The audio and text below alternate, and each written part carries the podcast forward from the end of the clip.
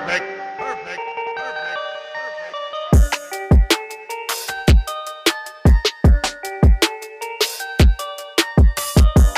Ladies and gentlemen, the vibes are at an all-time high. The Sixers squashed the Wizards 146 to 128. They are now 5 and 1 on the year after losing that opener to Milwaukee. Even in a game though where you could say they were competitive, they have tallied off 5 in a row. They go in a game today where they don't even have to play the starters deep in the fourth in a game where Joel Embiid has a historic performance and you knew it was over already early in that fourth. Wow, what a performance. Coming at you with some live post game thoughts here very quickly off the top of the head.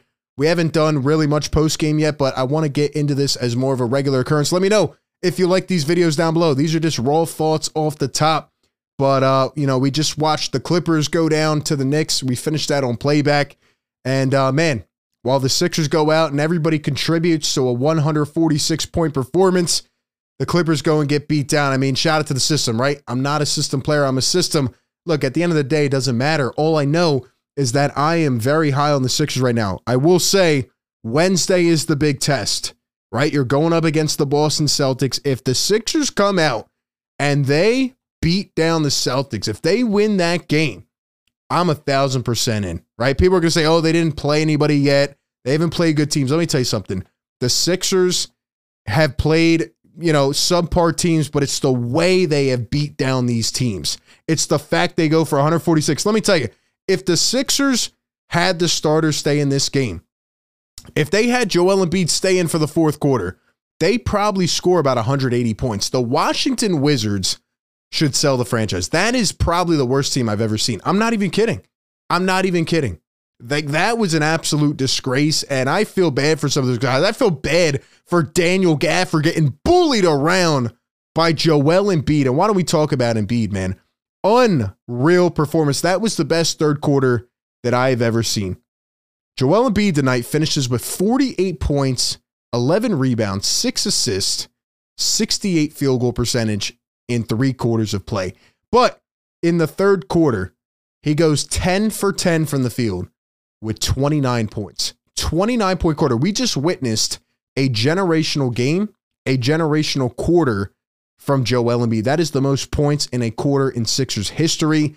Joel Embiid now has 40 40 point games by a 76er. AI had 76, but my gosh. Joel Embiid has recorded 15 40 point games since the start of last season.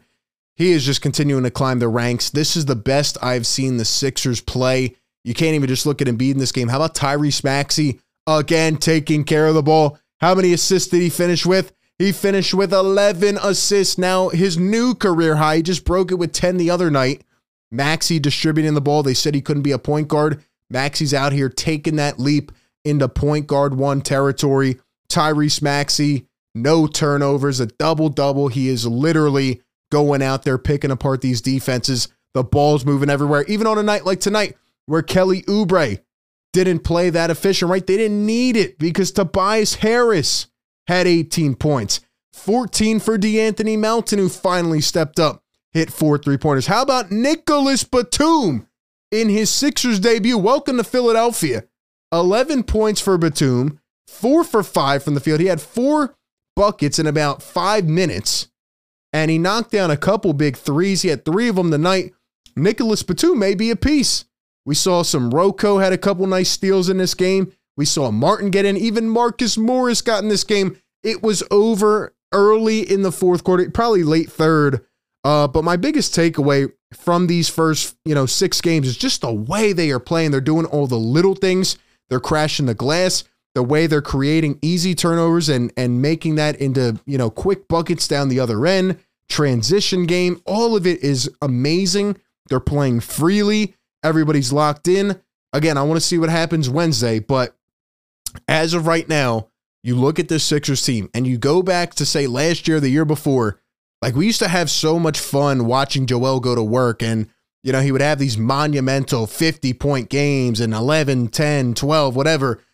But it was still always close, right? A couple years ago, this Sixers team could not even pull away from a bad team late, let alone the Wizards. The Wizards were constantly a thorn in their side, and the Sixers just came out and just like they've done with every other team, the Raptors, the Blazers, they squander this team. They go out and they absolutely step on their neck. The Sixers came out for about four minutes in this game cold, even when the Wizards started to come back in the third quarter.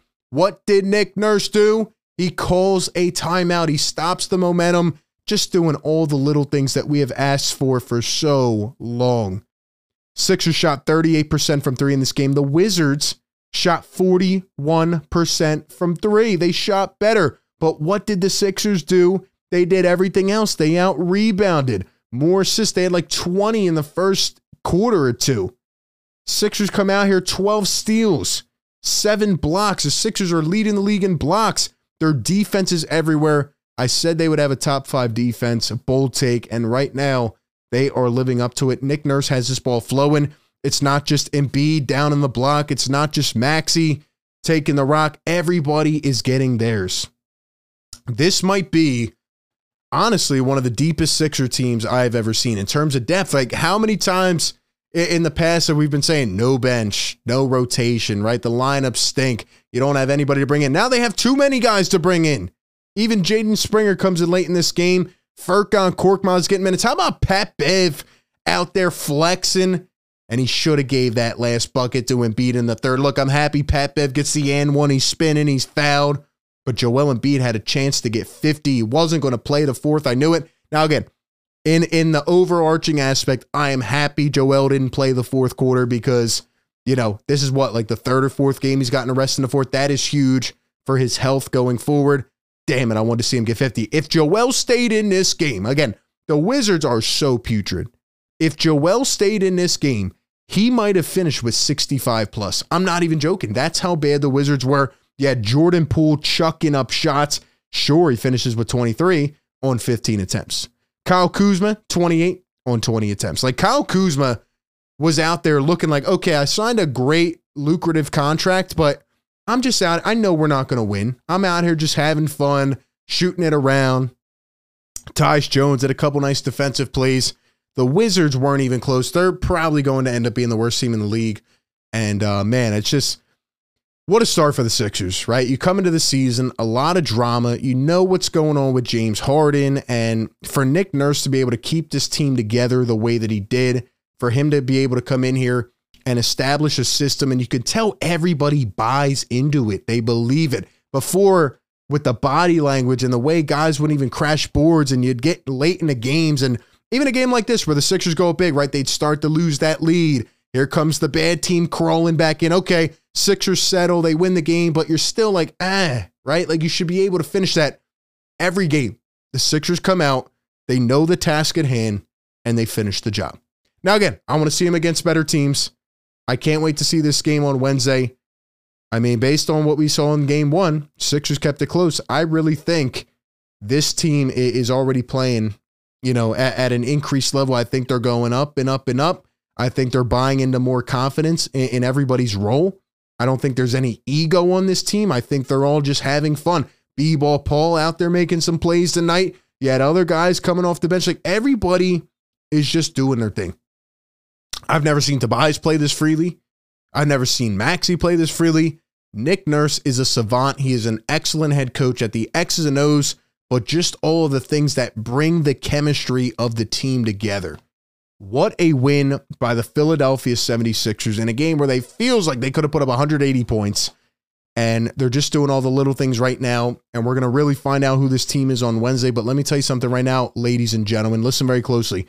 If they come out here and they beat the Washington Wizards and they play the way that we have seen, even if they, you know, go down to the wire and they lose but they play really well, right? And the Celtics maybe just get them by a little bit at the end. We should be all in on this team. Like we should start talking about can they be a top two seed? Can they be a top three seed? Can this team go far? Right now, it feels like everybody is locked in, and, and who knows what's going to happen later in the season at the trade deadline. But right now, this team has what it takes based on this first part of the season, you know, to really make some noise. Uh, you should be excited. You should be back in on Philadelphia right now. Those are just my quick thoughts. Give me yours down below in the comment section. Again, appreciate everybody who was in the live stream. We're live every Sixers game. We're having fun. The vibes are at an all time high. That being said, I will catch you all on the next one. Peace.